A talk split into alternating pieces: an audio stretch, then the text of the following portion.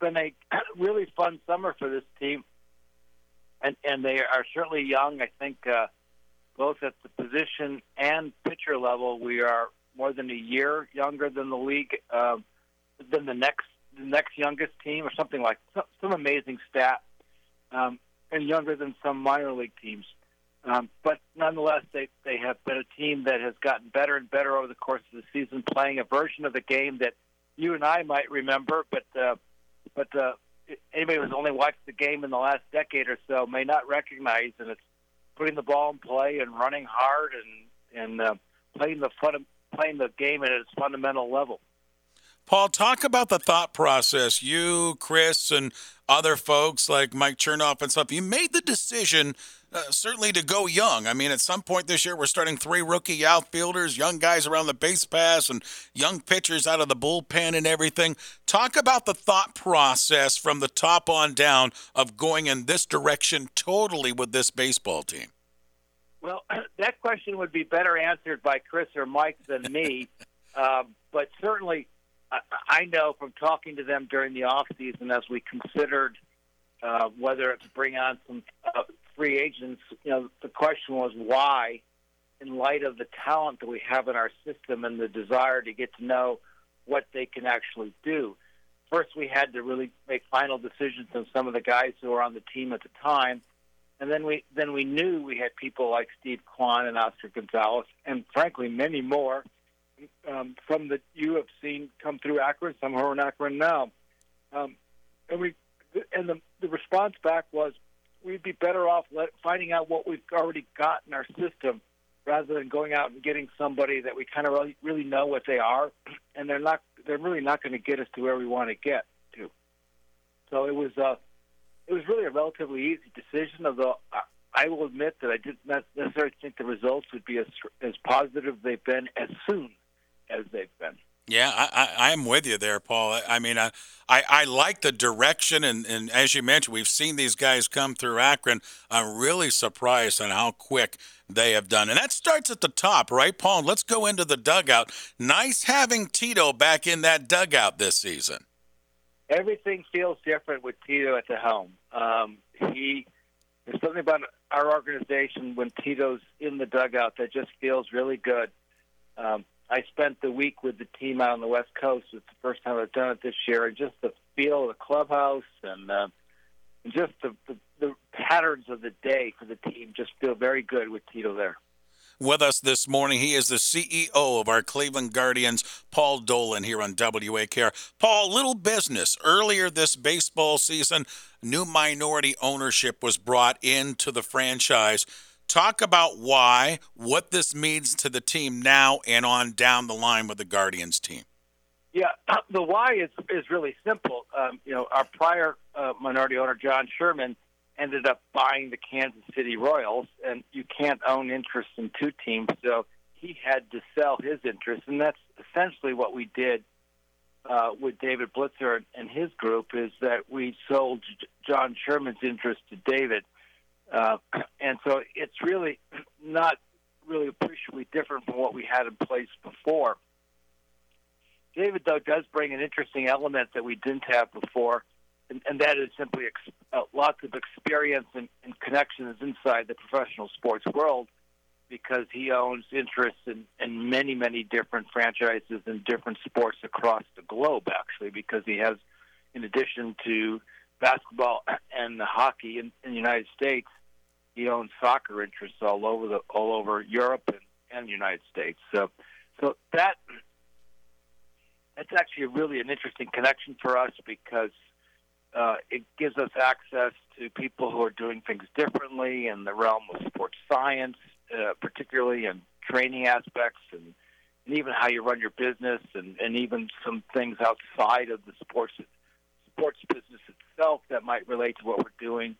Um, so it, it's hopefully it's going to help us a lot in things that might not be noticeable at first, but hopefully over time will will make us even better. Yeah, and Paul, that's a, that's an interesting part that you touched on there. I want you to expand a little bit because all aspects of the team that maybe fans don't understand the dollars and the investment that you put into like team strength and conditioning, nutrition for the players, and development and scouting. I know that's where you, the Dolan ownership, has hung your hat for so many years. And sometimes we start to see it on the field, like we see with these young ball players. But for the impromptu fan who wants this free agent here and there, they might not see those fruits until a couple of years down the line.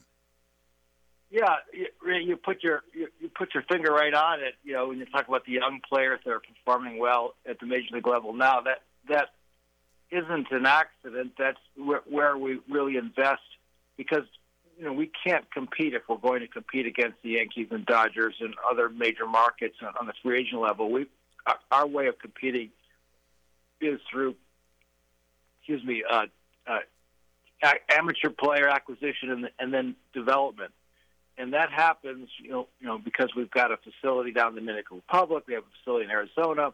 You know, we do our work down in Akron, we do it um, by investing in personnel, whether it be coaches or other people that can help develop players to science and technology that we deploy. And, and frankly, stuff that I don't understand. I was never really all that great in science in school, and and it's, it's amazing how much it plays a role in uh, player development today. Um, but uh, you know, we we spent a lot of our resources make making all the available tools to our young players um, that will help them be successful, and then ultimately us being successful. And we hope that what we're seeing on the field this year, and I guess what we're really excited about is what's in the pipeline, which you have seen in Akron and in Columbus now. That that that bodes well for what, what this team is going to look like in the years to come. With us is the CEO of the Cleveland Guardians, Paul Dolan. And Paul, I wanted to wrap up our conversation this morning. You and I have talked baseball through the years. We love talking baseball. We're both avid fans.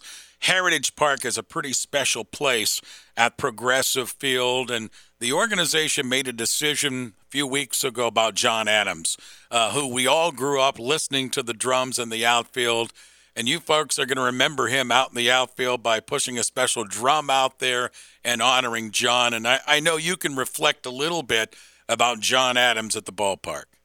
Yeah, I think John it sort of epitomizes um, our fans, their devotion uh, to this to this team and the organization, and and he just was was an incredible symbol of that. You know, we we've missed um, the last few years, um, the sound of his drum, and it and uh, we wanted to memorialize that as sort of a nod to him and to our fans uh, for what they mean to us. There's no doubt about that. And uh, Paul Dolan, CEO, Cleveland Guardians. And Paul, for the last few years, you and I sat on podiums together talking about Indians to Guardians and how that effort was being done. It looks like everything has gone pretty well in the name change to the Guardians, and it seems like people are grabbing a hold of it. I, Ray, I think that's right. Um, I, I certainly know that there are, are still plenty of people who are not happy about the transition, and I fully understand that. But I think, you know, for the most part, you know, you know, we had a lot of people who were who actually embraced the change from its onset, and many others, I think, who have come around quickly. I, I feel like the name, for, even for somebody like me who you know, initiated the process, um, it's still a, still a challenge to get used to a new name, and I find myself you know, more and more now feeling like it's it's normal, um, and uh, uh, and when I start to hear people refer to them as the guards or guardos or G-men or something like that, you kind of know that it's sort of begin, becoming ingrained in our community, and that that's certainly very pleasing to all of us.